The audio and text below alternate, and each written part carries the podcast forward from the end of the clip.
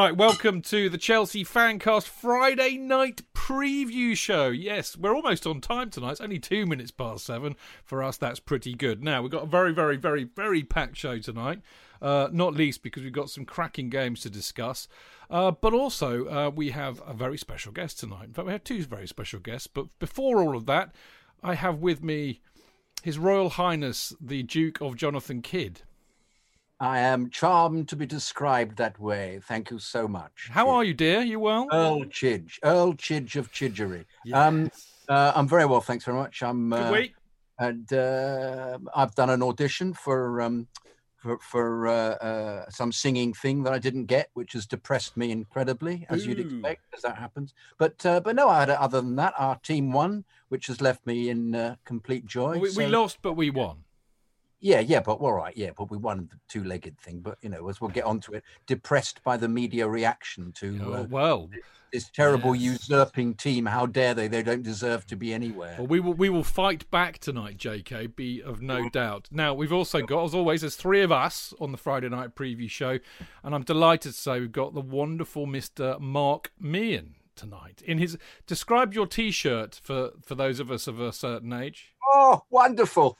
I, I, I've got my Alan Mayes t-shirt on tonight, so your door has stand up, Alan stand Mayes up, Mark, so we can see it. Stand up. Go oh, stand up. Oh, there oh, you go. My goodness me, that is so wonderful. I love it. There you go. I, I, know I've had a really good week this week. You know, you know, our football club, you know, has had a very good week as far as Chelsea fans. You know, beating Crystal Palace, and then obviously the important sort of two-legged victory at home the other night, yeah. and, and I actually I actually got the program through this morning, so I've got some reading for the weekend, and it does seem really strange seeing a Chelsea program with the Estadio Ramon Sanchez Pizjuan on the front cover. I, I, fear it may become a collector's item. Yeah, uh, yeah. Or hopefully it will be a one-off. You know, certainly from a Chelsea pitch owner's point of view. You know, yeah. Well, I don't I, want it becoming a regular theme. I have to say, I, I, thought that that Alan Mayes T-shirt would be a collector's item and a one-off when Philip gave me one, and now I find he's doing them for everybody. I mean, you know. Yes, you did say on the show that it was been made especially. I know. I, I, don't know whether to feel complimented or insulted, but anyway. But I, I, would say feel complimented, Chidge, because to be fair, you know, I, have said on the show several times, you know, in, in my best sort of like, you know, I want one you know, impersonation. So I think Philip must have heard that, and he did contact me and said, "Would you like one, Mark?" So I said, "Yes, please." Mark, always good to see you on the show. Now, um, We've got, a, I think we have got a very special guest on the show tonight. Um, we've known this fantastic bloke for a long, long, long, long time. Um, it always tickles me pink that I hear his dulcet tones, usually on the sports bar, uh, closely followed by me. So I, I, I feel I've been, been sitting on his coattails for many, many a year, and we've planned to have him on the show years and years ago. We're both so bloody useless at organising it. We've never quite managed it until tonight, and I'm really excited to say we've got Simon Johnson from the Athletic on with us tonight. Simon, it really is great to see you, mate. Thanks for coming on. My pleasure. I mean, I know that um, the the the more youthful looking and. Uh, and, and his conversation is more articulate than me. My colleague Liam Toomey is a regular on the show and he's taken the night off. and I'm like the uh, the sort of the aging sort of striker that's sort of come on to sort of see out a game. Well, as Tommy Tuchel, yeah, as Tommy Tuchel would say, you can't beat beat a bit of experience. Yeah, that's it. You're so doing a top down. I think you'd come on with at least 25 minutes to go. you know, it seems a lot of time, Jonathan. To be honest, for me. Brilliant. Listen, as you know, as as as is customary on the Friday night show, we we we lob the first kind of bit of discussion your way, Simon. And, and yep. we want to obviously spend most of this part really just talking about uh, the uh, the Porto match on Tuesday night. I mean, my feeling was it was it was I love to see it actually, real professional team performance, got the job done. I love the way they all played for each other. Actually, they were running around all night, tackling for each other. It's it was I've been saying for a while. There's something about this current Chelsea side under Tuchel that is reminding us of the great sides that we used to see. That apart from everything else were bloody minded and stubborn and didn't like to lose. And it's good to see, isn't it? Absolutely, yeah. They're well organised. They're very tough to beat. Um, and to be honest with you, I just thought Porto, their main tactic seemed to be let's stop Chelsea, and and that was it. And I mean, it did work. um, Chelsea from an attacking point of view. Um, even by their sort of standards, they, they struggled going forward, but they didn't string as many sort of flowing moves together as we've we've seen in recent months. But it didn't matter because even though Porto pressed very well, once they did win the ball back, they had nothing to offer in the in the final third themselves because they were so obsessed with winning the ball back. They had no one sort of further forward to, to do anything with it. So I thought it was a very sort of comfortable evening. Really, I, I, I didn't think Chelsea sort of got out, needed to get out of first gear. I'm going to have to constantly remind myself that Chelsea lost. It's yeah. the kind of silly mistake that I'll make in my copy because I'll think, oh, Chelsea, Chelsea only lost once under Tuchel. And then I have to be reminded, oh no, there was that sort of bicycle kick out of nowhere inside corner. It was so un in keeping with Porto's performance. Maybe, but, maybe, we can channel our inner Mourinho and go, second legs when yes. you're 2 0 up do not count.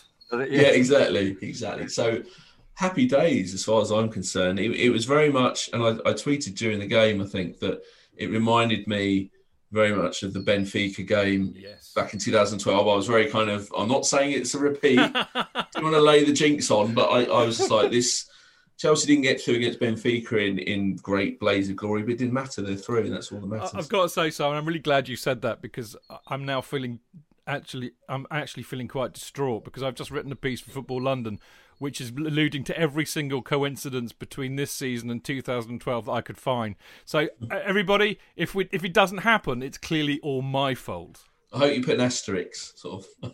yes, I should. I should. The, the, the, opinions of the author only. It has nothing to do with Football London. I should have put, but there you go.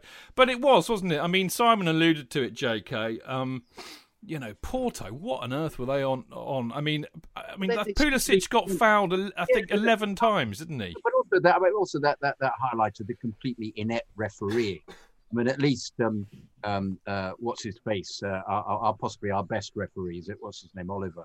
Um, uh, uh, yeah, Michael Oliver. At least he, uh, once upon a time, I remember, uh, gave Herrera a yellow card, which had him sent off uh, for United um, against us because uh, Hazard was being serially fouled. But that seemed to be the only time anybody's ever done it. And and you know, I always think they need to take a, a leaf out of, rugby's book in there where the referee says, "Well, actually, you've been fouling quite a lot, so the next person who fouls goes in the book." But they don't seem ever to pay any attention to that. So the very fact that you can then have Pulisic fouled exactly the same number of times as Messi, for goodness sake, with setting a record, you just think surely the referee's going to going to actually give some more yellow cards. We didn't do anything about it. He just carried on playing. And and I mean, good luck to Pulisic, who I thought was our, our, our most dangerous attacker as a consequence, and I think is coming into his own at the moment. I'm really looking forward to uh, to what he can actually um, get away with. Well, if he isn't fouled at the weekend, he seems to be getting back to the form he had before he tore his hamstring in the cup final. And to me, he's he's, he's looking like the best attacker. But they seemed so intent uh, uh, chopping him down all the time. As you were saying, Simon, they seem to be absolutely trying to stop Chelsea from playing rather than thinking we've got to score two goals. It was absolutely bizarre. But uh, unfortunately, the the really professional thing that we did, which is to stop them, uh, which is to to just not have them getting anywhere near the penalty area, has been held against us as being an example of what a, a, completely toothless side we are. And but I always think the people who've held it against us are all Liverpool and Man United fans in the media who wanted, of course, Liverpool to play Chelsea in the semi-final, and then Liverpool would put us to the sword gloriously, and that that would be, and they'd advance into the final and then beat whoever they played against, because that's that's what the best team in the world is supposedly yeah, supposed BT to. BT Sport would have been effervescent. oh, I, well, well, yeah, completely. Well, not even BT. Well, yes, absolutely BT Sport because it couldn't have been Sky Sports because they don't ever have the European anymore. But yeah, so I'm perturbed that this professional display has been turned into this. Uh, this kind of um, uh, no, they're not very good. Well, the, JK, JK, let, let, let's ask Simon about this because I know where you're coming from. I mean, you know, I know that. Well, I mean, you get upset by this. I, I wear it as a badge of honour. I, I like nothing more than Chelsea to be. And just, I agree. Oh, yeah, yeah, yeah I like nothing more than Chelsea to be a shithouse team that winds everybody up and pisses them off and but that's that's the supporter coming out. What what's it like being in the media, Simon? Because I mean, I'm not saying there's a gender and bias, but there's a lot of love for teams like Liverpool and Chelsea. Do tend to get a bit of stick, don't they? Absolutely. I, I don't remember. Um, you know, if Chelsea had been praised, it's sort of been almost begrudging. Yes, damned with faint praise. But but you sort of you know, it's not sort of damning everyone in the in, in the industry, but I think um, there's an element of the the sort of hooligan reputation mm. among the fan base. Then there's the Ken Bates era and, and some of the stuff that he got up to, and of course he obviously didn't um, entertain the press, or he certainly was quite vocal against the press at times. Then you've got sort of new money, you know, that sort of lazy sort of thing that, that Chelsea are the only team in the history of football to spend money to buy players. Um, yes, they've spent a lot, but you know, so have a lot of successful clubs. Um, then you've got Jose Mourinho and all the antics. So I, I just think there's and, and there's been a few antics, let's be fair, that Chelsea players have done. Yeah. You know, Costa. Sort of, Costa, but sort of, you know, Ashley Cole yeah. with air rifles, um, John Terry and his various yeah. sort of misdemeanors, etc., which, which, sort of adds fuel to the fire of this this script of oh Chelsea, you know, yeah. sort of they're, they're not a, they're not a classy club, etc. But it's it's all nonsense. I think. Yeah. I think um, for years, um, even when Chelsea won, won trophies, it's like I said, it's been kind of praised, but through gritted yeah. teeth from from some people. That's a really interesting perspective on that. So thank you, Simon. I mean, it, it is interesting what what Simon says there, Mark. But back to the football. Um, couple of things really. I mean, you, you, know, again, Simon and JK both alluded to Pulisic. Actually, I thought it was really important for Pulisic that match. I think it was a real kind of, you know, Rubicon crossed match, if you like, because he physically put himself on the line, and we've had doubts about not only his physicality but his ability to withstand injury. It was almost Hazard-esque in the way that he allowed himself to be kicked all match and was such a great outball for us. I thought so. I think he he deserves a huge amount of praise. But I tell you what. You know, Jorginho, bit of a marmite oh. player who i have I've often had a go at because you know when he deserves it, I will. But I thought he rose to the occasion. Mark, he's hated him, Jorginho. I, I, I, can say I don't hate anybody, JK. You hated Jorginho. I just liked him less than the others. I want him out, he said. I want him out. Mate, I didn't call him. I didn't drop the C bomb on him the other week like you did, mate. That's true. I did. So actually. let's have it right. All right. Did. He, did, he, did, play. He did play very badly against West Bromwich. Let's be frank. Yes. Yeah. All right. Anyway, Mark, bring some sense to the the lunacy. No, I, I, absolutely, and I can assure people in Mixlr that you know Chidge and I haven't compared scripts beforehand, and I, I had two things done for tonight. I, I'd written down Hazard-esque because I think yeah yeah they said yeah we're joined at the hip here uh, and also, I'll, I'll, come to Jorginho in a minute. But several times on the show in recent weeks, like I've expressed concern about Pulisic and real concern, you know, that he wasn't the same player. And, you know, is it that concern about the injuries had previously? I thought he was magnificent the other night, and it was a hazardous performance. He was the go to person. And again, it wasn't just the record breaking 11 fouls you know, on him. You know, you know, if you look at the 55% of the fouls during the game, there's only 11 they were pulled up for, but 55%. Yeah, but also if you made up the video of all the tackles and fouls on him the other night, it adds up to five minutes of 90 minutes play. Wow. He, he really absorbed so much of the pressure for us the other night. And I thought he was absolutely magnificent. And I think, you know, I know we'll talk later about the likely team. He has to play tomorrow. Mm. You know, mm. he, he really is the outlet. And, you know, if that's him coming into the latter part of the season when it really matters and he carries that form in, that that's something to look forward to. What, in terms of Jorginho, I'm like yourself. You know, I've been critical of him, but what I've always said, the type of player Jorginho is, there's certain games that actually suits him. And I thought it suited him the other night. And I was actually looking at Football 365 today because a friend of mine, Danny Ford, who I mentioned on the show before, uh, or sort of like sent it to me by WhatsApp. And there's a really good article in there, and I urge people to go and look at it where he says, you know, Jorginho is now non-negotiable, you know, in terms of he has to be in the team. Yeah, and, and and it's an honest article. They actually say about Jorginho, he is a limited footballer. You know, he's not N'Golo Kante, where you know, from a, a, media point of view, there is a lot of a lot of love for. They basically say Jorginho is slow, he's not hugely creative, yeah, and actually says he doesn't shoot unless it's from the penalty spot but he's very, very, very, very, very, very slow, and he is. Yeah, but at the same point, they say the role he plays the other night, you know, and it wasn't necessarily picked up when BT are having their loving about Kante, but actually he did more than anybody the other night. You know, you know, he completed more tackles. Yeah, he did more interceptions. You know, uh, and you know he completed more passes. You know, so again, you know, some of them were forward. When someone does something good, I think we have to sort of pat him on the back. And again, like the first leg, I, I thought he had another good game the other night. It suited him, you know, right down to the ground. So he had a poor game against West Brom. Yeah, absolutely no doubt about that. But he was good against Palace, good the other night. Well done to him. Yeah, well done. Simon, where do you stand on Jorginho? Because it is quite an interesting issue with, with Chelsea supporters. Well, I, I tie um, I tie Jorginho and Kovacic together.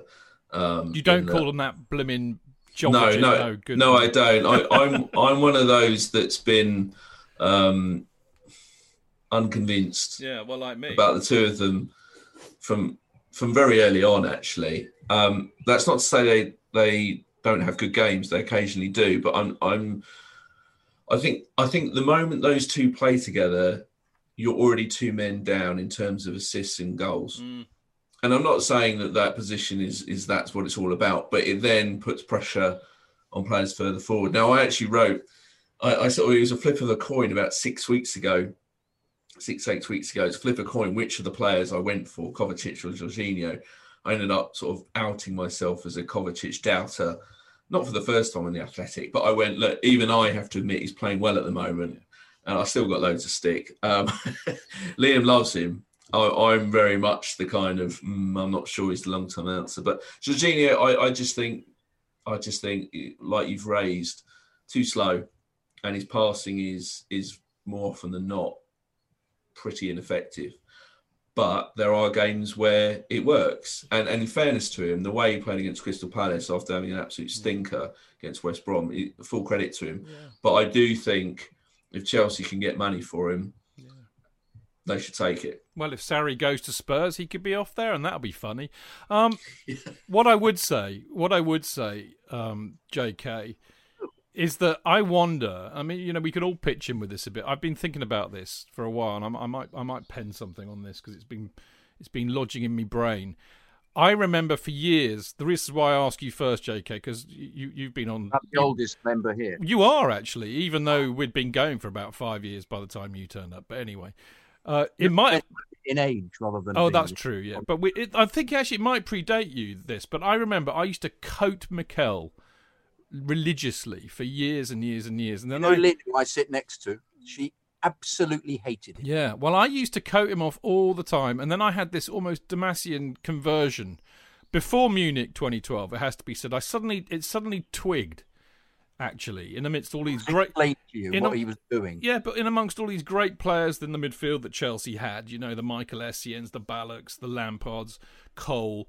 Actually, Mikel did exactly what he was there to do, and he was brilliant at it. And and it's it finally clicked with me. And then, of course, he went on, I think, to be the man of the match in the most important match we've ever had. So I, I, I have this doubt. I mean, maybe maybe Jorginho is unfairly treated, perhaps by me. I don't know. What do you think? And he's going to have the greatest game of his life in the. He'll Champions be man of the match at the Champions League final. exactly, JK. Exactly Got it in one. but no, Lynn used to say he passes backwards and sideways. What does he do? What what is what does he do exactly? And I used to say, but he plays he plays much further up for Nigeria, so he must be a better player than you think he is, because he's obviously in a position here where he's doing a job. I said he's linking them together. But yeah, yeah, there is a, there is a, a, something to be said. I'm just amused by the fact that he seems, and apart from West the West Brom, I mean, uh, just how can I put it? Um, I don't I almost use the c word again. I, I, I um, kind of don't don't debacle. No, don't don't don't. Whatever, but kind of sort of just completely inept performance. It, it, it, there seem to be more games at the moment that we're saying um, he's working in than aren't. I mean, it seems that we've seen him so often be put under pressure and losing the ball and be slow and can't get back. And we wrote him off. Everybody's written him off, as we did with both of them, and said, let's get rid of them. And the next transfer, when do we want them out? And then Tuchel comes in and they have a function. And and yes, I'd be intrigued to see what team Tuchel would end up with if they're going to get rid of him and what other players he's allowed in, if if he's allowed any in at all. I mean, know, knowing what happened under Conte, you know, Marina might say, no, we're not, we're, you'll just have to work with the players you've got. In which case, um, will we be seeing him sold? Will we be seeing people coming in? But I, I honestly think they're getting better. I think Kovacic and he are understanding what's going on. I mean, as I keep going on about this, what he said at the beginning, Tuchel, was it's a song that everybody has to learn. That's what he said in one of the first presses. And they're all learning the song. And they're all getting better at doing what he wants. So the more they get better at it, does it is it necessary to have have other players in that if these players are doing the job for him? And I, I honestly think that Jorginho is playing better and better since that since Tuchel's come in. So uh, um, you know, let's see, let's see. But I, I, I, you know, I'm, I'm, sorry, I've run out of steam now. I can't remember. Go on, Mark, very quickly because we got David waiting in the wings. So. it was just very quickly. There was two things I said. If this was American football, he'd be a special teams player. Mm. You know, like like a field goal kicker. He, he cannot play 38 games a season because it, you know, you know. I agree with what Simon's basically saying. He, he's only effective in certain things, uh, and also if it if it is about songs, there's only certain songs he can sing. Right. Okay. And, and I'll, I'll, quickly jump in. Oh yeah. Ten seconds. What another reason why I'm a little bit perturbed is I think Billy Gilmour I know is really raw, but potentially is a better player.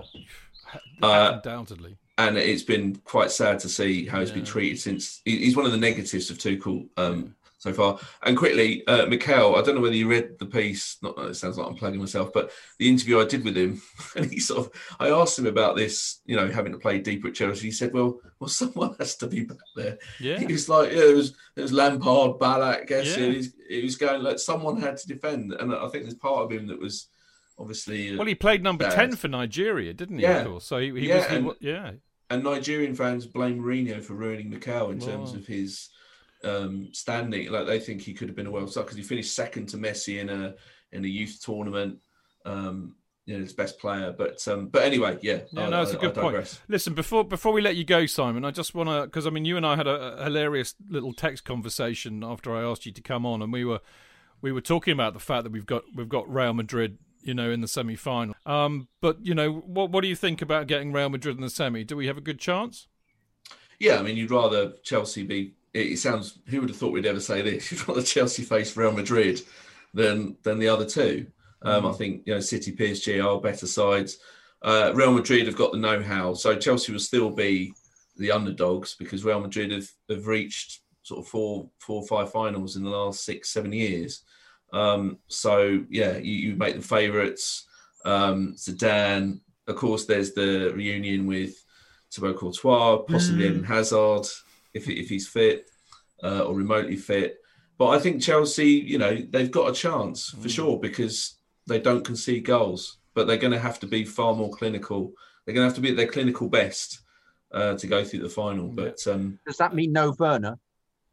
Well, I, have I don't know whether you guys saw. I wrote a piece um, after the Palace game saying Werner has now got to wait for his chance to get back in the team again. I think uh, the, the front three. I mean, Havertz isn't an ideal false nine, but he has potential to lead the line quite well.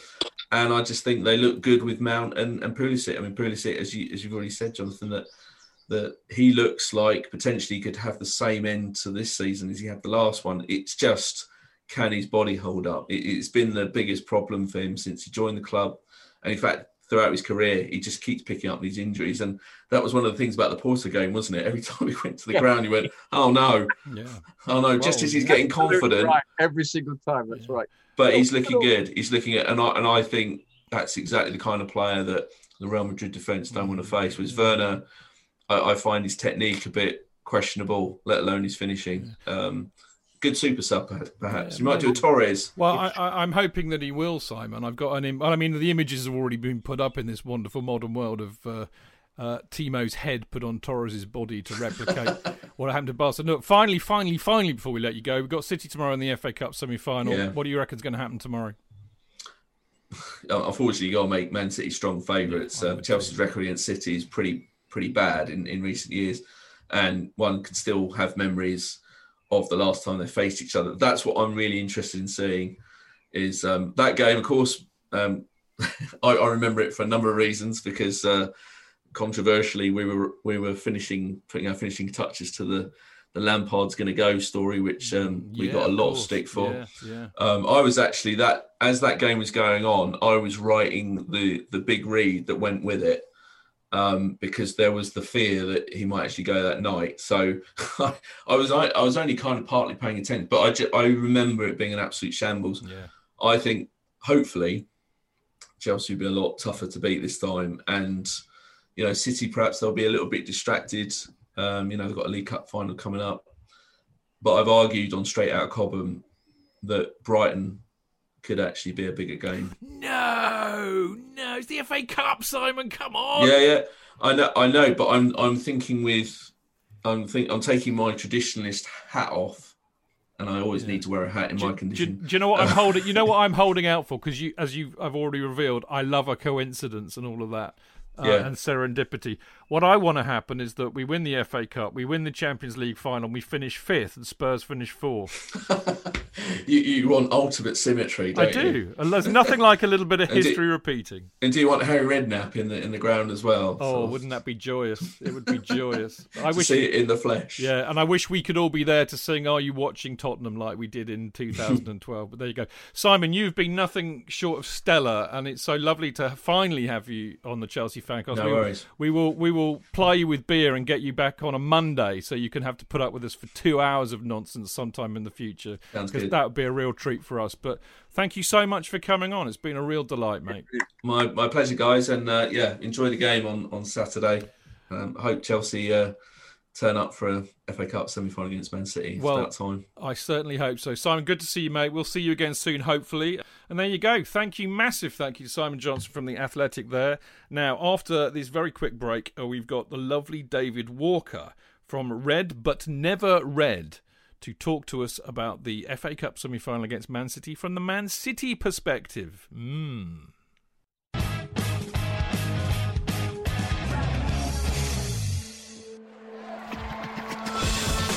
Real fans, real opinions. I'm Jason Cundy, and you're listening to Chidge and the boys on the Chelsea Football Fancast. Total nutters and proper Chelsea. Footballfancast.com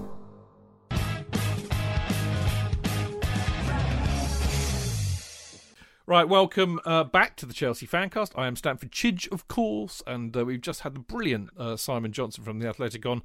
Uh, uh, we have got, of course, uh, Mr. Jonathan Kydd. Great to be here. Wasn't Simon fabulous? I oh. know. How remiss of me not to get him on years ago. You know, what a plonker I am. How dare you, Chidge. I know all these people. I'm just lazy and rubbish. Isn't that true, JK? Oh, your, your book of, of, of contacts yeah. is as long as, as my stairway which is very long. Very long, very long. I'm glad you said stairway then, JK. Uh, we've also got the delightful Mark Meehan on tonight. Good evening, and your book of contact is probably as long as my hair is at the moment and is badly in need of a cut, but well, that'll happen very soon. I have to say, Mark, I would argue that when it comes to former Chelsea players, your contact book is, is longer than mine. Yeah, mightily impressive. That was a, like I had a good day today because like um, I had a catch up with Nigel Spackman. We had had a coffee, and then it was just one of those weird moments where because I, I haven't been in a pub since before Christmas, and we were next we are having a coffee, and we, there was a pub next door, and there was space outside, and just thought, you know what, this, you know, a friend of mine was with us, like Ashley Ashley Roll. We said, "Oh, sod it, let's go to the pub for a cheeky pint," and it was fantastic. just just sitting out, just talking football which backers, you know, and what the likely team and what the result will be tomorrow. So it was just a lovely moment today, really enjoyable.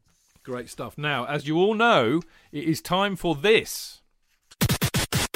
The opposition view.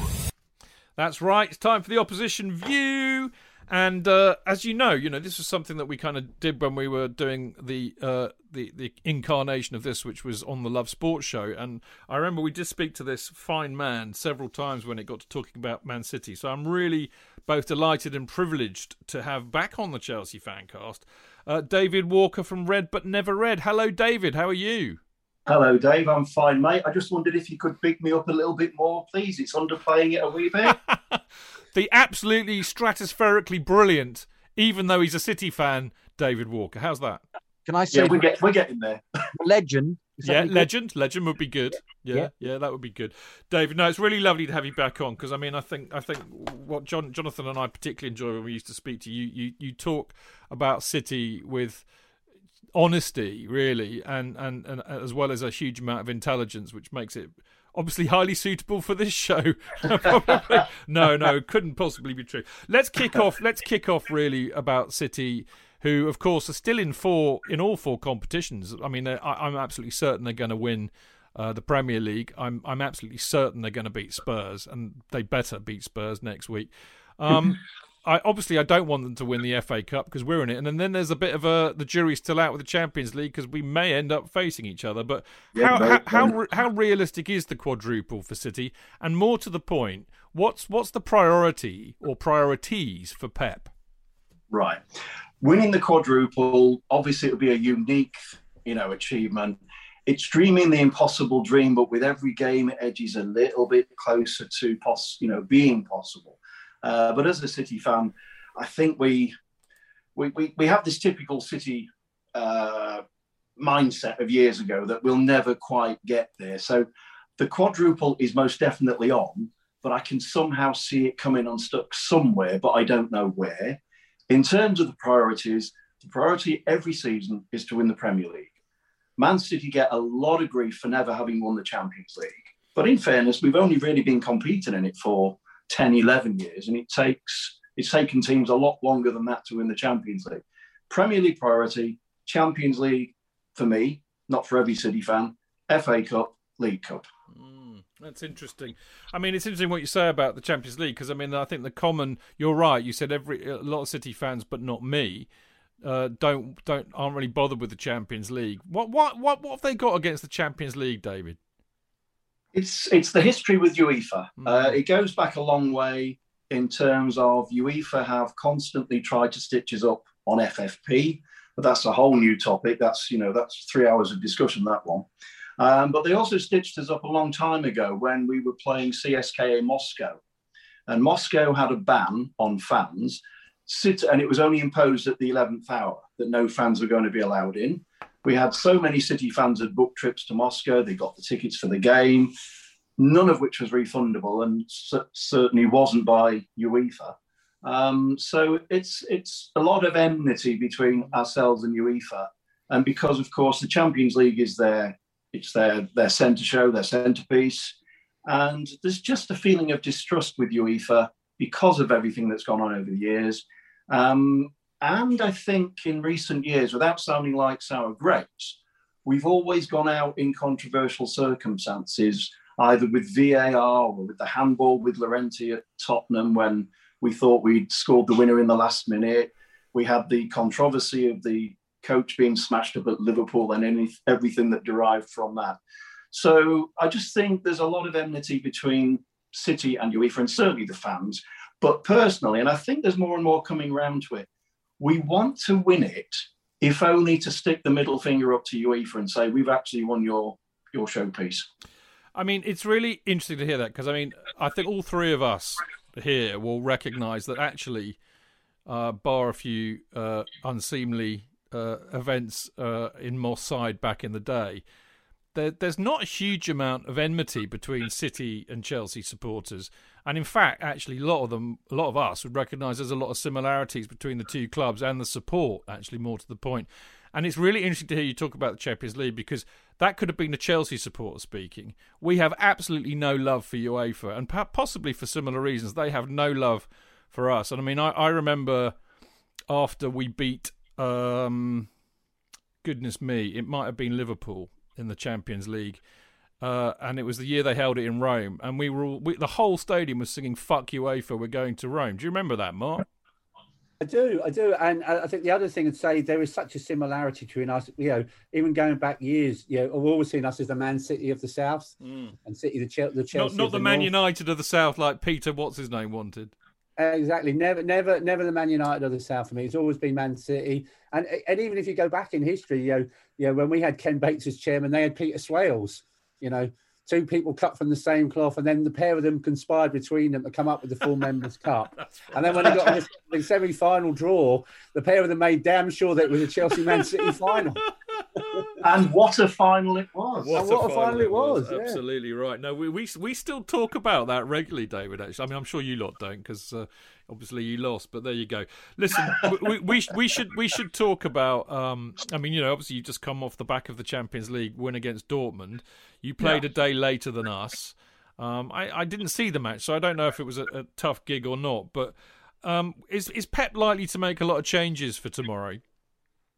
I hope he doesn't. I, I, mean, we've had 28 out of 30, 28 wins from the last 30 games. Pep has rotated, rotated, rotated. He probably will to some degree tomorrow. Uh, certainly not to the degree that he did prior to the Dortmund game with the Leeds game, which was a which, there was an abomination. Um, he needs to put out the strongest eleven. Now that doesn't necessarily mean it's the starting eleven from Dortmund, but I think that tomorrow's game is the toughest game that we're going to face or will have faced this season. So I think at most you'll probably do three changes, but for the Leeds game, we did seven. And there were some players who really shouldn't have even been near the ground, let alone on the pitch. Mm. Why, why do you say it's going to be the toughest game of the season? I think since Thomas Tuchel's come in, he's made Chelsea, he's, he's put the structure into your play. There's more discipline you're obviously much harder to beat because there's only the baggies who managed to do that, and that has to go down as a fluke. Um, I did think Frank Lampard was possibly shortchanged at the time, but proof's in the pudding. You know, Tuchel has put you back on track. At the time when Super Frankie left you, eh, you know, a Champions League place seemed a million miles away. So I did feel sorry for him. And we've got a little bit of a soft spot for Frank Lampard because he had that one city with ourselves. Yeah. But no, you're you're a tough gig and you're a hard team to break down. Uh, you'll press hard. We'll press hard. I think. It, I think it will be quite an energetic game tomorrow. I don't think we'll cancel each other out. I think it will be high tempo, which I think suits both sides. That's really interesting, actually, uh, David. Because I mean, last week, Jonathan, we were saying, weren't we? In fact, it was Monday. It seems like ages ago, but it was it was Monday. We were we were really impressed with how Chelsea played against um, Palace, and we were saying apart from the fact that we were playing in sky blue or whatever weird color they call it, um, there was there was it was City-esque, wasn't it? The way we pinged the ball around, it was really quite a joy to watch. Forty-five minutes, thirty-five minutes, yeah. I think.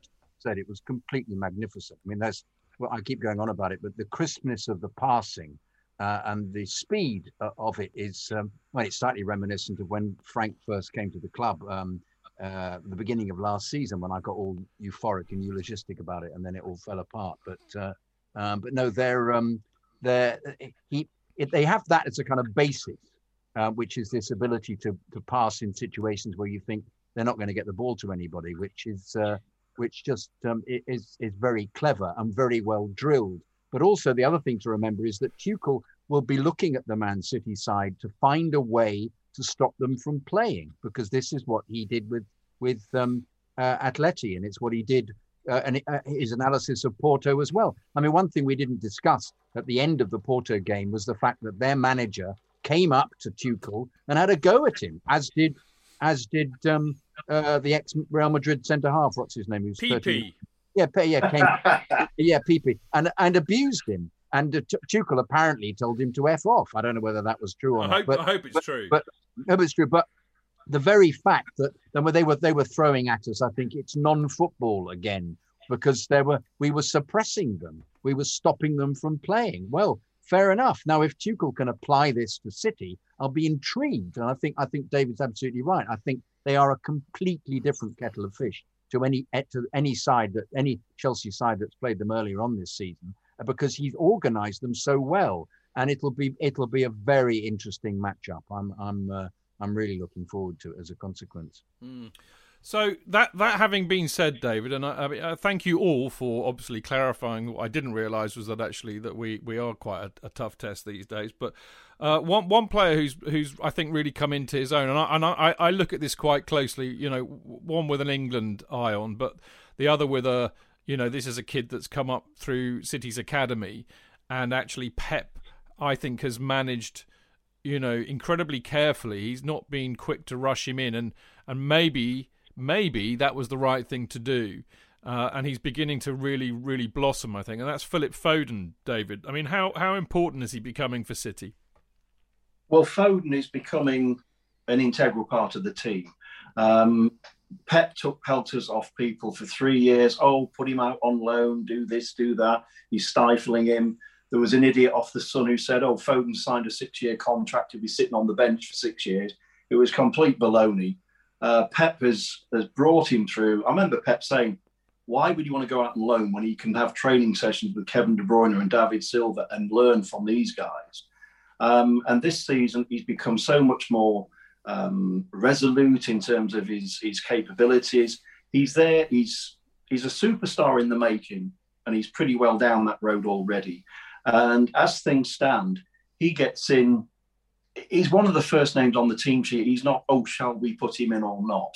He's got the intelligence, he's got the skill, he's got the energy of youth. Um, and at this this season of all seasons, there's been such a busy season with back-to-back games. He is indispensable, and if he doesn't start at Wembley tomorrow, well, God help us. Um, he's got to be on that team sheet, and he is going to be a Manchester City legend because he's a fan. Hopefully, he's there for well the duration of his entire career. Mm, Mark. Yeah, David. The question I was going to ask was actually about Foden, and yeah, obviously he does mirror um, sort of like Mason Mount on our side. He is becoming like an essential player at Man City and first name on the team sheet. Looking at the side that sort of played the other night, you obviously had Mahrez, De Bruyne, and, and Foden up front. Sterling's out of the side at the moment, so if you're thinking about the side tomorrow, yeah, I can't see Foden making way. I can't see De Bruyne making way. Do you think Sterling will play tomorrow up front with you know, or will he keep the same sort of top three as he played the other night?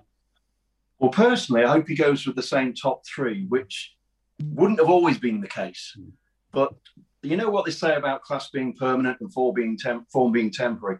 Unfortunately, Raheem has had a dip in form at the present time. It's been going on, I don't know, half a dozen matches. So I would put Mahrez in ahead of Sterling, which is something I wouldn't have always said. But at the moment, I'd go with that. I'd go with the same the same front three. But when we're playing this false number nine, we can interchange it. We can have Kevin De Bruyne as the false nine. You can have Gundogan. You can have Bernardo. That's what help, hopefully gives us the edge on a lot of the teams because they don't actually know who they're going to be coming up against on in the front line. Mm. Um, David, sorry, other David. Um, why has John Stones become so good? What has happened to change his uh, um, his uh, his form over the last year? Because he's he seems to have improved out of all um, uh, dimensions. Yeah. the guy's had a complete renaissance, hasn't he? Yeah. I think I think for maybe a couple of transfer windows, if somebody had come in with an acceptable offer, he would have gone. And the the strange thing about this season, if Eric Garcia had committed to City rather than saying he wants to go back to Barcelona, it wouldn't have surprised me if John Stones had been sold last summer. What he's done, apparently, he's got his personal life sorted because that was there was all manner of things going on there and personal turbulence. But he's just stuck at it. He's he's got rid of the injuries that had be, you know bedeviled him and obviously stopped the rhythm of his play. And the guy has just got to have full marks for having the self confidence and the self belief to come through reimpose himself, reinvigorate his career. And I think you cannot underestimate the the uh, influence of Ruben Dias, though, by his side. Dias has come in. It's a bit early to say he's Vincent Kompany esque. It's been one season, but he's had such a profound influence. I think that aligned to Stones' determination to get back on track and to realize his potential apart from that little blip for England, and we thought, oh no, please don't regress back to the old John Stones. He has been uh, he's been an absolute stalwart. But strangely enough, if Pep is to make changes, it wouldn't surprise me if Aymeric Laporte comes in for John Stones purely for the rotation, nothing to do with the actual uh, form. So, I mean, that having been said, David, and I, I agree with you both. Actually, I think John Stones uh, has has absolutely, you know, revitalised his career at City and is looking like the player we all thought he would be. So h- how do we get at you tomorrow? I mean, is is it is it you know really pressing, you know, from the front, which is something that Tuchel likes to do, putting your defence under pressure, uh, and and then and then seeing how we do with that. Is that the way to get at you? Interesting question. Um, as I said before, I think both teams will go with the with the high press. Mm. Um, we normally very composed at the back when we first got Ederson in there, he just transformed it and he, you know, strokes the ball around. Uh, I think your danger man is probably for us. It's uh, Pulisic is the main man. That's the guy who can cause us some uh, some big problems. Uh, Mount's obviously excellent. He can strike from outside the box. It's a difficult one to see where we are at our most, you know, at our weakest. I suppose it would normally be on the counter attack, but I wouldn't expect you to play that way. So it's going to be very interesting to see how Chelsea are going to, you know, get to us, get round us, or whatever, because the centre back pairing, even if it's Laporte or Dias or if it's Stones, it's very solid. Um, depends who we play at left back. If we play Cancelo, who is a right footed player, so you could potentially get some joy down the left flank because Cancelo is excellent going forward, but he hasn't. He's not a vintage uh, fullback and certainly not a natural left back. It's Alonso all over again. Yeah, you could well. Yeah, I can understand you saying that. Yeah, depends. We might play Zinchenko, who's naturally left-footed, uh, not as speedy, but he's a solid guy. But if the, if there is a weakness, I'd say it's whether or not you can get it as down the left flank. Mm, interesting. So, I mean, how do you think it's going to go tomorrow? I mean, we all think we, we would say we were underdogs going into this, although I mean, one thing I'm uh, we're beginning to discover, and we have been discovering recently. It's funny, isn't it, when you, you, you live in a we live in a little bit of a Chelsea bubble, and we pick holes in in a lot of things that we can see that aren't quite right. And I keep hearing a lot of other people saying, "Oh, you know, Chelsea have actually got probably the second best squad in the league to City." So you know, I still think that you know that not notwithstanding, we are still very much underdogs tomorrow. But how do you see it going, David? I agree that you are underdogs, but you are more than capable of springing a surprise. And if we were to lose, it wouldn't be a massive surprise. Now, I don't want to play down my side's chances, and I don't want to be pessimistic. I think we are capable of winning. I think we will win. Tight game, maybe 2 1. Mm. But um, no, I honestly think, you know, with, the, with Tuchel coming in, he's improved you to a level that you are difficult to beat. And I think there will only be a goal in it either way. Mm, interesting stuff. You reckon 2 1, yeah? Yeah. Okay, fair enough. David, you have been uh, nothing short of brilliant, as I knew you would be. It's been absolutely lovely to speak to you again. Actually, we, as I said, we used to love speaking to you when we were on Love Sport. Um, with a bit of luck, we can get you back on May the seventh, because of course we play you again in the league. And Lord help us, there's still a chance that we might be meeting up on the 29th of May. I mean, do you think that might be might be a possibility? It has to be. There's, only, you know, I say only. There's only PSG and Real Madrid to prevent yeah. it happening. Who are they? Who are they? Come on. Absolutely. I mean, we'll get the turkey out. I don't know about the Christmas crackers, but my goodness, what a way to end the season. We can have Sergio Aguero come on as a last minute sub and seal the deal and we win the Champions League. Yes. Okay. Well, uh, if we're not in it, I would. Uh, I, I don't often say this actually because normally I hate any other. I'm, I'm very much of the the Andy Goldstein school that I hate everybody in Europe that's English other than us. But I have to say, I, I wouldn't begrudge City winning the Champions League if we were not able to win it. I have to say that. Um, and I and I wish you luck, obviously, for the rest of the season. Um, it's always uh, you know if, if, you know anybody but Liverpool for me in the in the. I was going to say League. we share a common loathing, don't we? We do share a common loathing of the Scousers, the Red Scousers, as it should be. Uh, but I do wish you luck. I don't think you're going to need much luck to win the Premier League this season. I think that's a shoe in. But clearly, I don't wish you luck tomorrow. But other than that, it's been great to speak to you, and hopefully, we'll speak to you again soon. Very kind of you, Dave. Thanks very much for having me on. Absolute pleasure. There you go. That's David Walker there from. Uh, Read But Never Red. Um, I mean, if you if you if you've got a very broad mind about football and you don't just live in a Chelsea world like we all do, David's blogs on City are really, really, really worth reading because they're they're hugely intelligent and, and really well written. So there you go. We will be back in a minute to give you our version of events of what we think is going to happen tomorrow.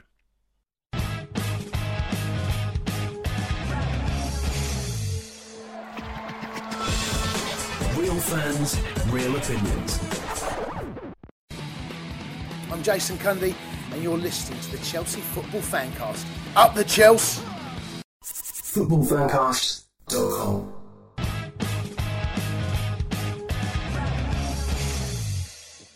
Right, welcome back. This is the Chelsea Fancast Friday night preview show with me, Stamford Chidge, and uh, Mr. Jonathan Kydd.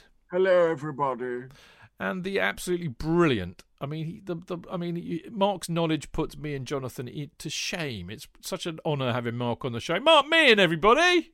Yay! Absolutely. Get out your blue flags and your celery. Chelsea's yeah. going to win at Wembley. Yes, indeed. It's exciting, isn't it? Now, before we get into that excitement, I've got something almost as exciting to tell you. But um, as you all know, we've been doing this thing for the last few weeks with football prizes or at football underscore prizes on Twitter. Uh, and every week they uh, put a signed Chelsea shirt into a competition where you can pay. Usually, it's either four ninety five or five ninety five to get a ticket, which will enter you into a draw. Which they they pick out a, a random ball, not a hot ball or a cold ball like the FA do, but a random ball uh, up to 99. They sell 99 tickets, and if they pick your number out, you win the signed and framed shirt. Uh, now, as you know, last week they had Mason Mount, which was a real big ticket item, and it, it was such a big ticket item they had to do the draw early because the tickets all sold out within about three days. So a lot of you missed out. So you need to, if you snooze, you lose. I think is the uh, the moral of that story. Anyway, this week, next Wednesday, they've got quite an interesting one coming up because they've got a signed and framed shirt with the signature being Thomas Tuchel. And he's chosen the number one shirt, which doesn't augur well for Kepa or Mendy in my book if uh, Tommy Tuchel's going to be our number one. But nevertheless, uh, a Tommy Tuchel signed and framed shirt is up for grabs next Wednesday. So if you want to get on that, get a piece of that action, then you need to uh, go to the web address, which I think is um, footballprizes.co.uk forward slash product forward slash Tuchel. But uh, do, fear not, I have it um, logged on our Twitter, on, on Chelsea Fancast Twitter page. It's pinned, so it's the first tweet you will see on our feed uh, at Chelsea Fancast, and it's also on our Facebook page at Chelsea Fancast. So if you want to uh, enter into that draw, go either there and you'll find the correct link, and you can go and buy a ticket to be entered into the Thomas Tuchel signed uh, and framed shirt draw. So there you go. Now, as I said, marginally more exciting than that is the fact that we have yet another, another semi final. Uh, I mean, it's just I mean, for all three of us sitting around this table, it, it it's almost. I, I don't know how they feel. I, I shall ask them, but it's almost beyond comprehension when I, I sit here talking about, you know, the stats that Chelsea now have. 25 uh, 25th appearance in a in an FA Cup semi-final going back to 1911 when JK first started going. Um, we've reached the last four 1905. I, I, I, know, but you were at the 1911 semi-final. That I do know. That's we've reached the semi-final in, in, at least one competition in 25 of the last 31 series. Um, it'll be our 15th appearance in a final since 1915. Should we get through? Uh, I mean, it, it just. I mean, this is this is our fourth. Will be well. If that happens, it'll be our fourth FA Cup final appearance in five seasons. I mean, Mark, it, you know, we all grew up you know, you, Jonathan grew up watching. I mean, when Jonathan first went, it was in the early '60s. We were in Division Two when you first started going. We just won the FA Cup, and then it was doom and gloom. It, I, I have to pinch myself sometimes to think the number of times we've been to Wembley. We've been to Wembley more times than any other club, I think, in in modern.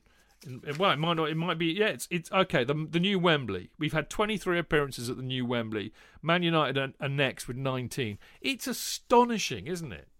Oh, it's it's incredible. I think back sort of to the ni- 1990s, and, and, that's when I was doing the Chelsea Independent fanzine. You know, and I remember even putting on the cover, like, you know, we really just want success for this club. You know, brilliant support, and the amount of times we always fell sort of like, you know, at the final hurdle. So, you know, I'd have just taken one FA Cup win, you know, just one cup final. So I'd, I'd, I'd have died happy in 1997, like, you know, just winning the FA Cup. About the amount of times we've won since and especially since the new Wembley, as you said, it's become our second home. Uh, I think the only thing I, I, would say is, then if you've seen it this week, um, they've they've opened the new staircase at Wembley, you know, the Olympic steps. You know, so if we were there tomorrow, yeah, we'd you know, and we'd spent the morning in the pub, we'd have a bloody steep climb up the stairs before before the game because they've got rid of the ramps going into Wembley yeah. now, and they put a staircase in, which just looks ridiculous. Like you're going to be knackered, but you know we'll have to wait and see when we get back there next season. Jonathan's no, looking absolutely horrified here. JK, you know, go online. The amount of bloody stairs they put in now. He'll never you know, get his Zimmer frame up there, mate. I tell you. again, from, from, a disability point of view as well, I was quite surprised because yeah. it came from a ramp. Yeah. You know, someone's in a wheelchair, so unless they put lifts somewhere, you know, it's a bloody great staircase now. So, you know, that's a bit of a way one, but that's that. I, I digress. You know, when Wembley is our second home. You know, this competition is our competition. You know, we've been in sort of like three out of the last four finals. Yeah, and hopefully tomorrow, you know, we'll, we'll make another final. Can I mean, I abseil? Can you abseil? Yeah, up it. I don't know. Can you? You might have to. Well, well, I could. Well, I'll get a mate to hold a rope at the top and pull myself up if necessary. I'll have a look. Where can you look on this? On the Wembley site? Is it on the? Uh... Yep, they. I think they put some comms out yesterday.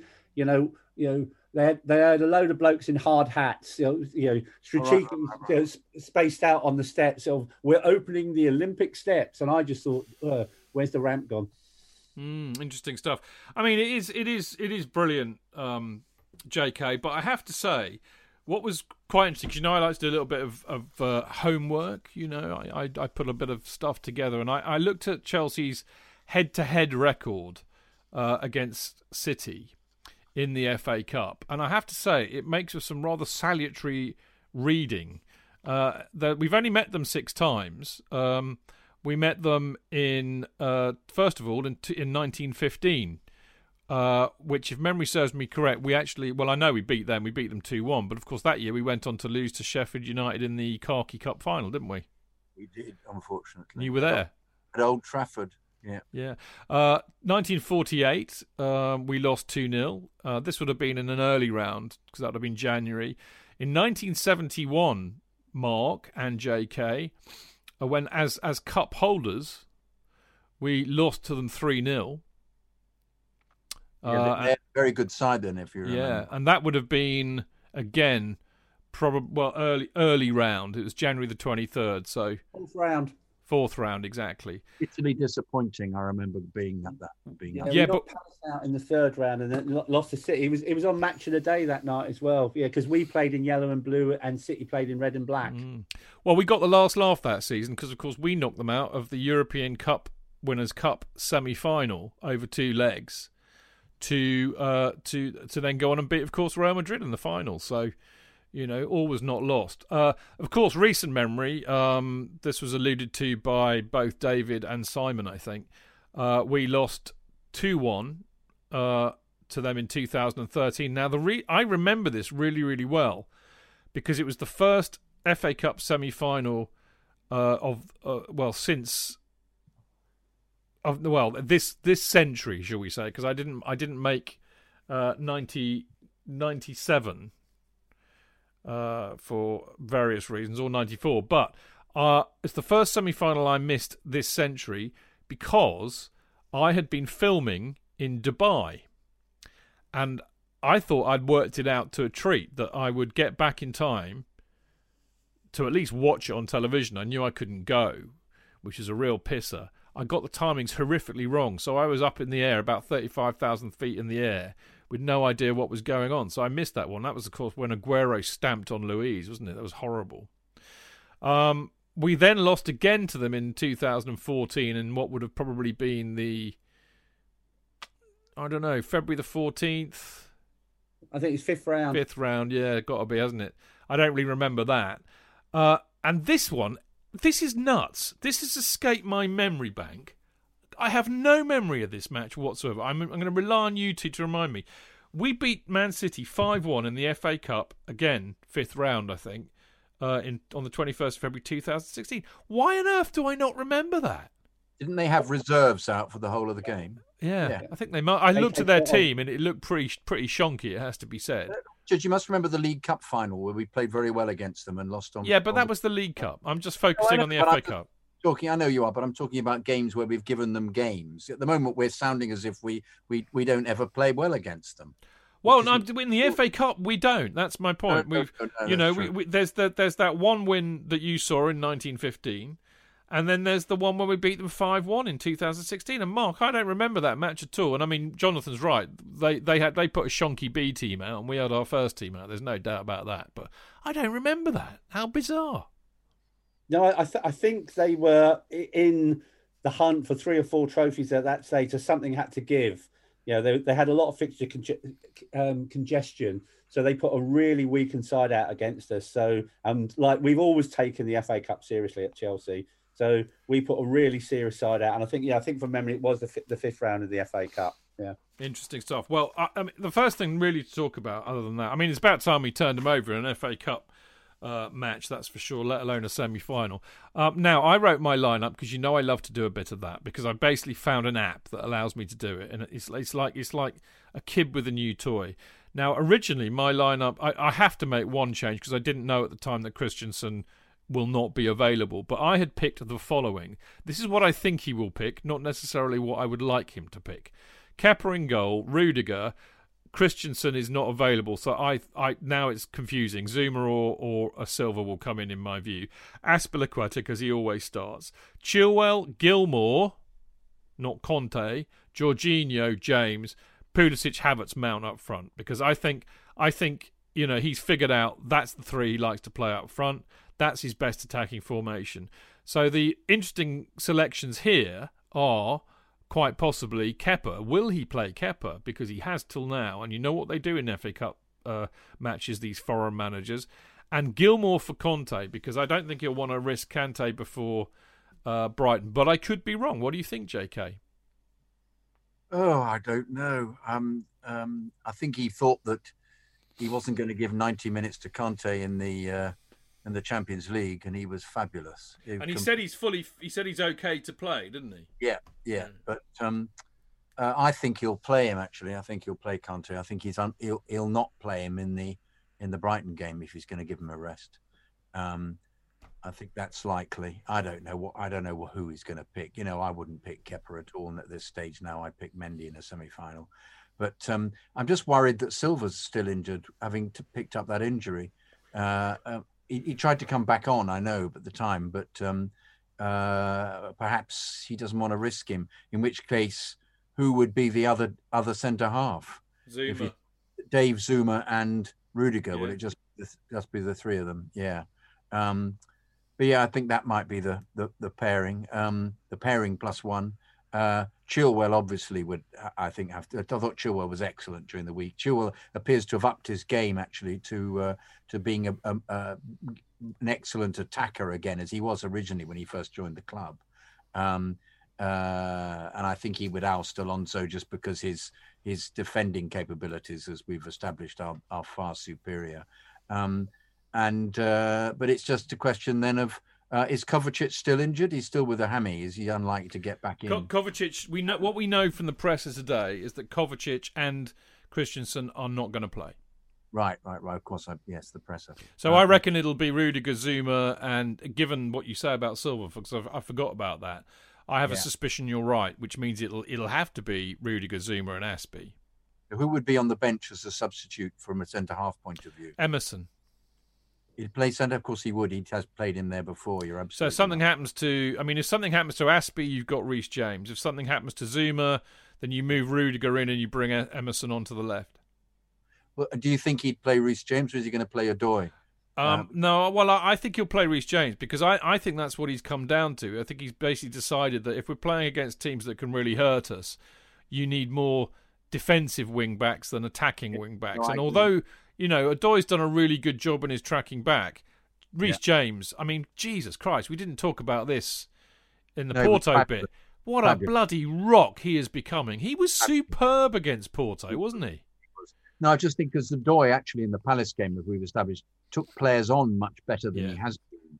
And um, but no, I think you're absolutely right, and I think that uh, you're absolutely right as well. Havertz, um, uh, the three that he chose, um, um, all of whom have slipped my memory other than Havertz, Havertz, Pulisic, and uh, Mount. And Mount, yeah. I, I, I, actually, Barney Ronay was rather rather amusing about Mount in the Guardian, uh, not Mount, about Havertz in the Guardian, saying that he felt that he still contributed as if he was a, a strange Jane Austen character who'd been abandoned by the by the author, and uh, and you felt that he should actually finish the 90 minutes wearing a ruff, as if something from an Elizabethan tragedy, which uh, similarly I thought was uh, there's a kind of not effete, but the fact he wafts about a bit. There's that, and and and still tries to find shots from strange angles, which is what he did in the Palace game.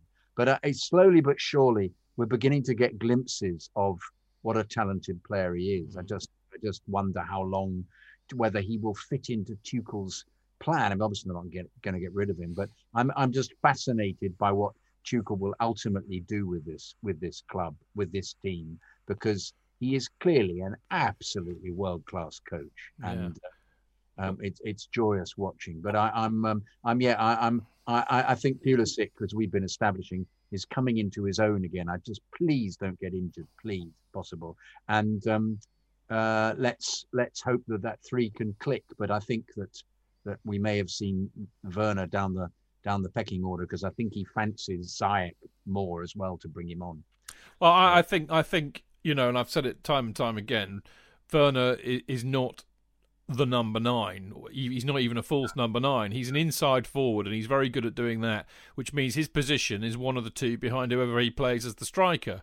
And if you think about it, you've got Pulisic, Mount, and Ziyech. And I think, as you said, JK, right now, they're all ahead of Werner in that respect. Mark, I know you wanted to come in.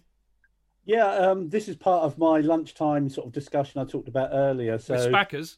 Yeah, so. What did, he, what did he, say? Uh, well, I think what, what he was saying was, yeah, definitely a three-four-three, uh, and I think it depends who's fit.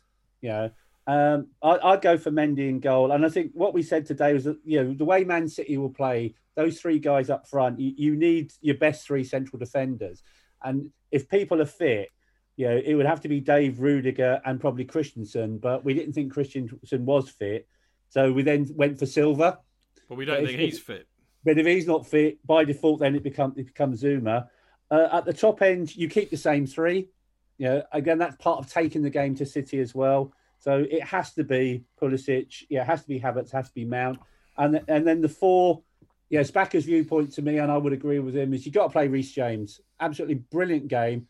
And again, a lot of City's threat comes down that left hand side. And as good as because I, I originally said, well, what about Hudson Odoi? As J.K. just said, he said absolutely not. He said you've got to play Reece James. You need that strength in defence on that side, and it's as you've just said, better to have a defensive wing back, at, you know, rather than an attacking wing back because you know City will come down that left hand side quite significantly. Jorginho picks himself. I'd start with Kante, yeah, because um, I just think even if he's not 100% fit, but it sounds like he is, I think far better to start a player than have to bring him off than actually bring him on and then he breaks down. So I'd have Kante and Jorginho. And in the end, went for Alonso on the left hand side. He hasn't played for about four or five games. So I think, you know, won't, won't they rin- won't they rinse him with their pace though, Mark? Well, I, I, I don't know. And, and pull him out of position. And pull him out yeah, of position. Yeah, and, but also more of their threat is down the left hand side. You know, so I think you know Alon- Alonso. You know, uh, I just think Tuchel hasn't played him for about four or five games, and he does rotate, and he hasn't rotated for a while. So I would play Chilwell. You know, certainly because he's a better player. But I think if we're right, trying to predict, no, fair enough. Yeah, I thought he would probably uh, opt for Alonso. Or he might opt for Emerson because he's played Emerson in the FA Cup. He played him against Sheffield United. Jonathan's got a look like somebody's farted in front of him. I can see. it's, it's, like it's like a game trying to predict what what Tuchel will do well, in terms. In, indeed, he is. Although we got it spot on, uh, absolutely spot on for Porto. Although, to be utterly honest, um, you know, I, I picked Kovacic. Uh, because um, no, I, I can't. I can't remember. We I didn't pick Kovacic. What is it?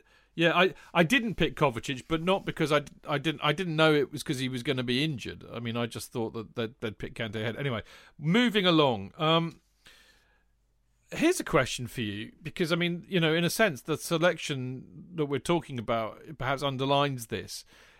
It's very hard to know how how Johnny Foreigner coach really treats the FA Cup. I mean, we we've just talked about Pep playing a B side against us when they got whooped five one.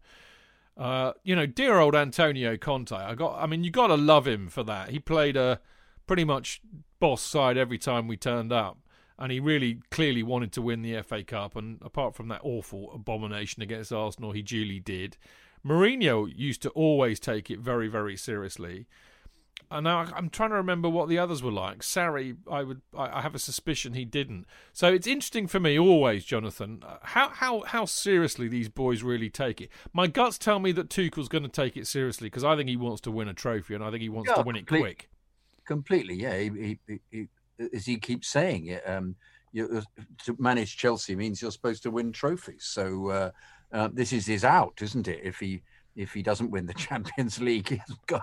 The other thing he's going to just win the win the FA Cup. So um, yeah, I think he'll obviously take it seriously, and also it, each game, um, it, I think they get better.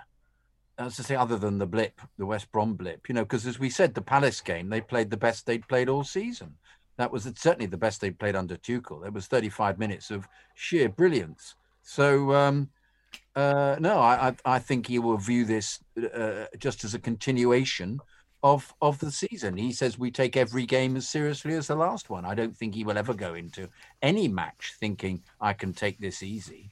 I think it'll just be a question of who's available um, and uh, who he thinks can can can beat the opposition. I think he'll have worked out the the plan that he wants to have. I mean, I'd be intrigued to see um, how much pressing we do and how slick the passing is. Because if it's anything like the Palace game, we'll will will be a complete shock to City. Blimey, they won't expect that. Mark, I mean, what do you think about that? Do you think he's he's going to take it seriously? I think Jonathan and I do. Uh, I'd agree. I, I, think you know he's only got two options now, and he's also at the moment only got an eighteen month contract. And, and the way our club you know rolls is you have to win trophies. So why why would you not take the FA Cup? Irrespective, he may not necessarily know, but I think he will know the history of the FA Cup.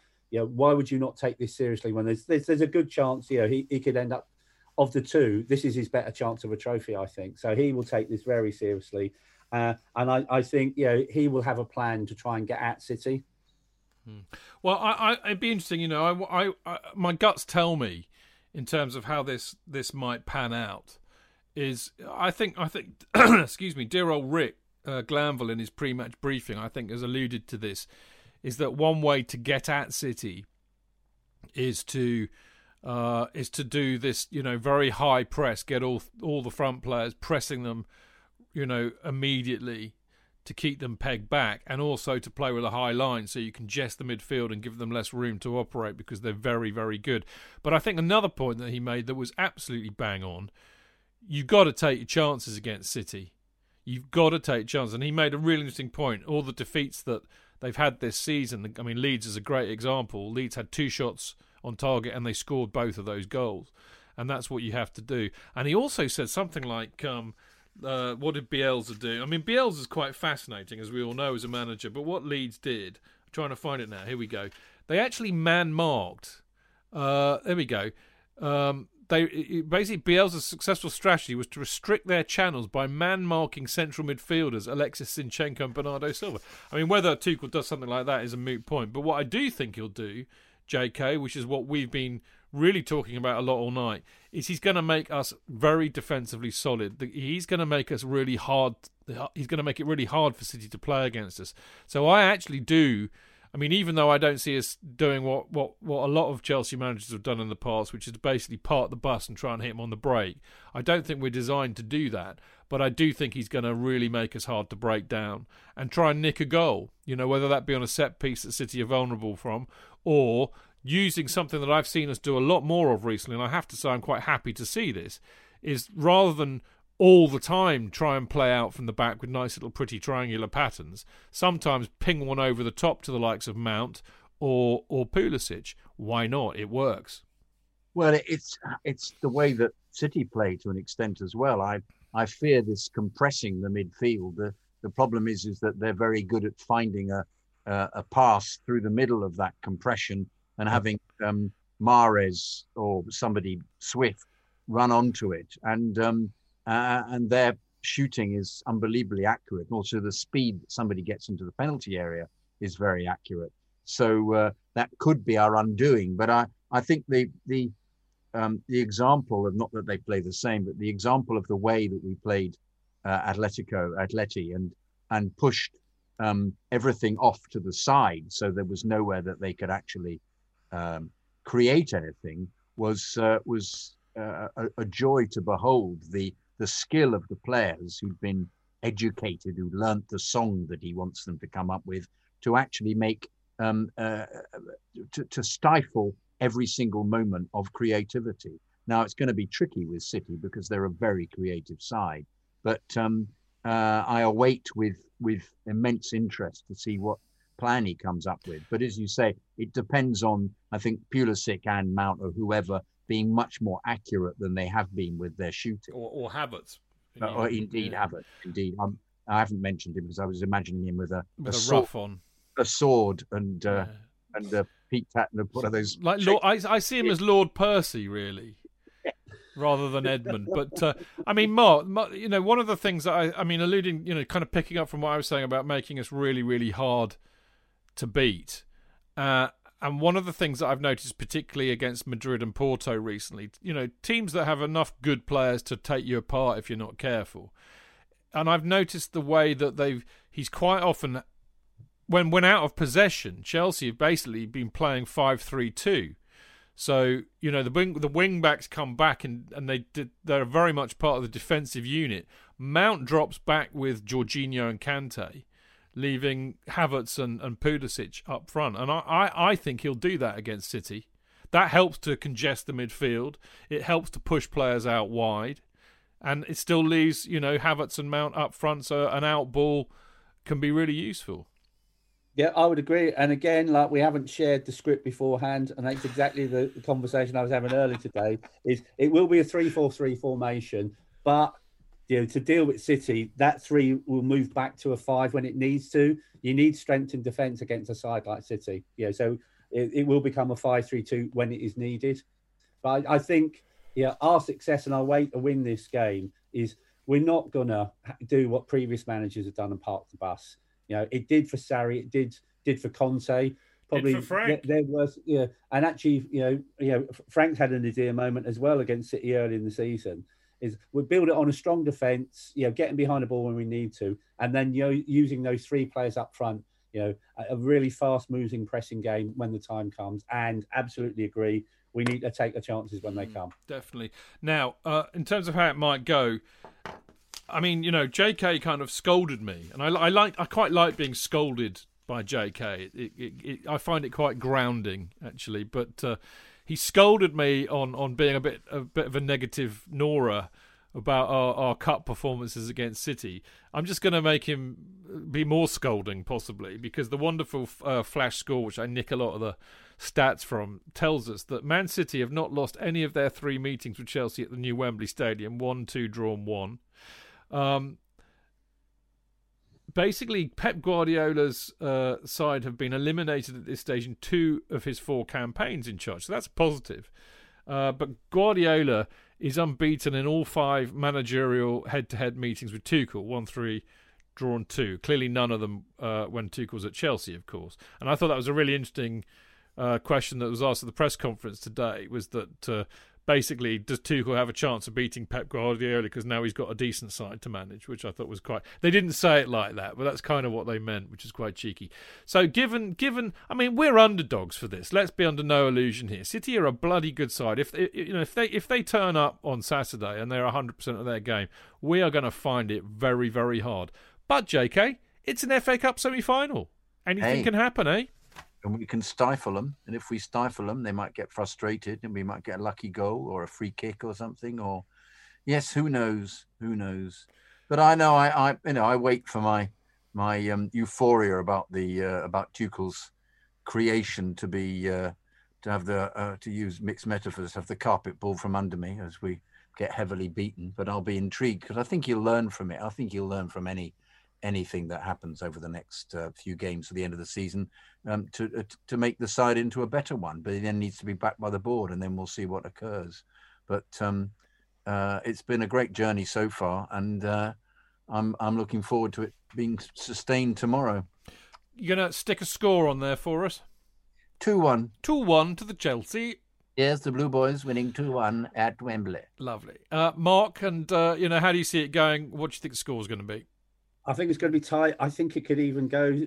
There is extra time tomorrow. Yeah, extra time and then penalties. Yeah, I I I, could see it going to extra time. You know, uh, us winning either three two in extra time or winning on penalties. It could be it could be that close tomorrow. I, I think there could be goals in the game. Yeah. So yeah. I'm I'm going for a three two in extra time. Yeah. Mm, okay. I I have no idea at all. Uh, although what I really hope for, I hope for a a complete and utter shithouse performance to make me proud of my lovely Blue Boys, like we have done in the last few weeks. I mean, I, I didn't expect us to knock out uh, Atletico Madrid. I was a little bit more confident about beating Porto, but you you know you, you knew that they were a, a difficult, awkward side to play against, and we handled them, I thought, brilliantly. this is going to be a real test tomorrow. I think this is going to be the hardest game that Tuchel's had so far. I mean, even more so than Atleti, actually. You know, City are on their day a very good side. Let's be under no illusion here. But uh, yeah, let's shithouse the bastards and come out with a 2 1 win. That's what I reckon.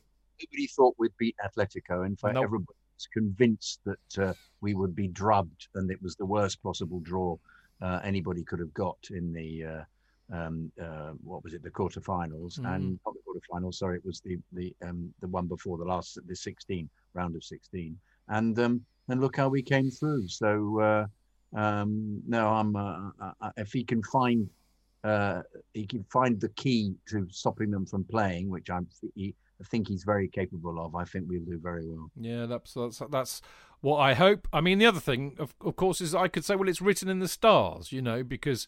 Uh, another reason, of course, and we do this quite often. We lost the FA Cup final last year which was robbed from us. Let's be honest. I think we were mugged off totally.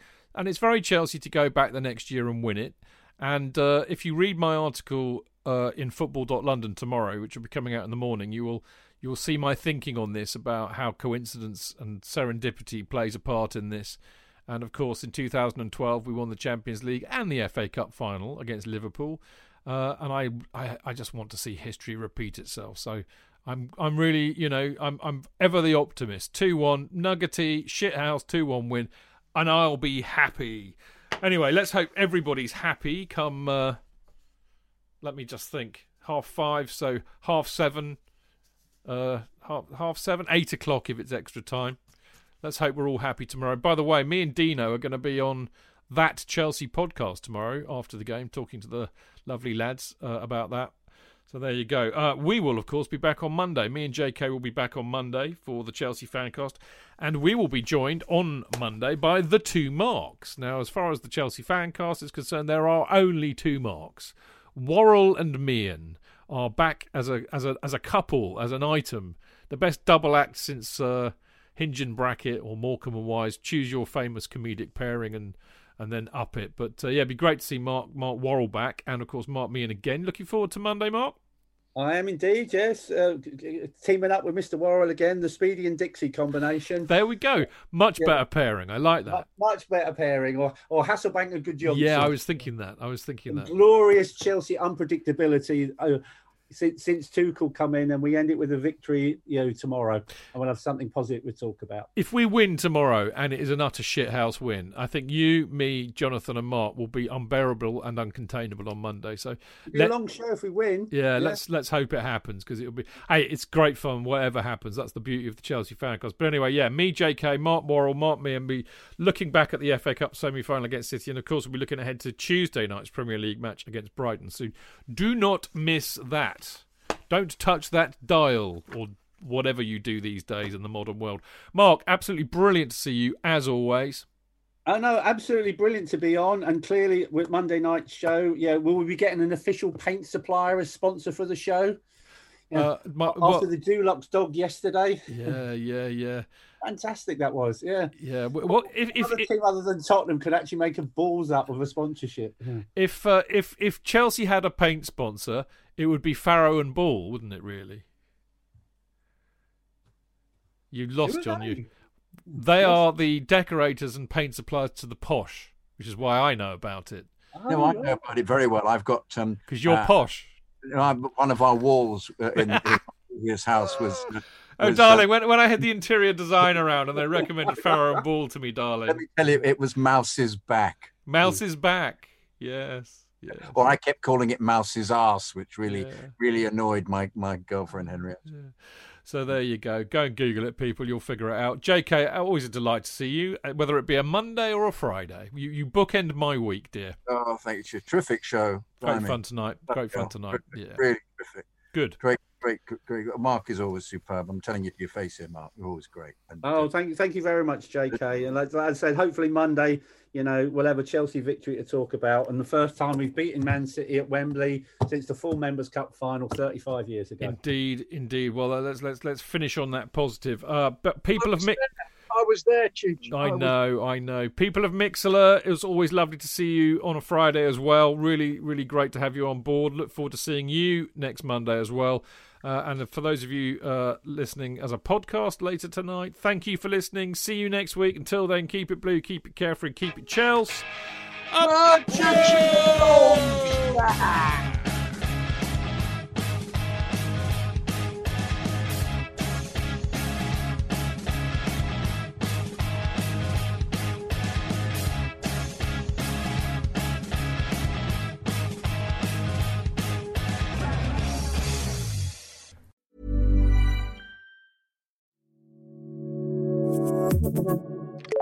Acast empfiehlt Podcasts, die wir lieben. Ich bin Namri Dagyab vom Achilles Running Podcast. Und hattest du dir fürs neue Jahr vorgenommen, mehr Sport zu machen, laufen gehen und so? Aber jetzt fehlt dir so ein bisschen die Motivation. Ja, dann hilft dir vielleicht der Achilles Running Podcast, deinen inneren Schweinehund zu vertreiben, wo wir jeden Freitag mit unseren Gästinnen über Sport, Gesundheit und Ernährung sprechen. Wir hatten auch schon zum Beispiel mal Luisa Dellert bei uns da oder erst vor kurzem den Paralympics-Champion Matthias Meester. Also ich schlage vor, ähm, du ziehst dir Sportklamotten an, suchst dir eine Folge vom Achilles Running Podcast aus und wirst jetzt aktiv. Oder einfach auf dem Sofa liegen bleiben. Ne? Finde ich auch okay. Hauptsache Podcast.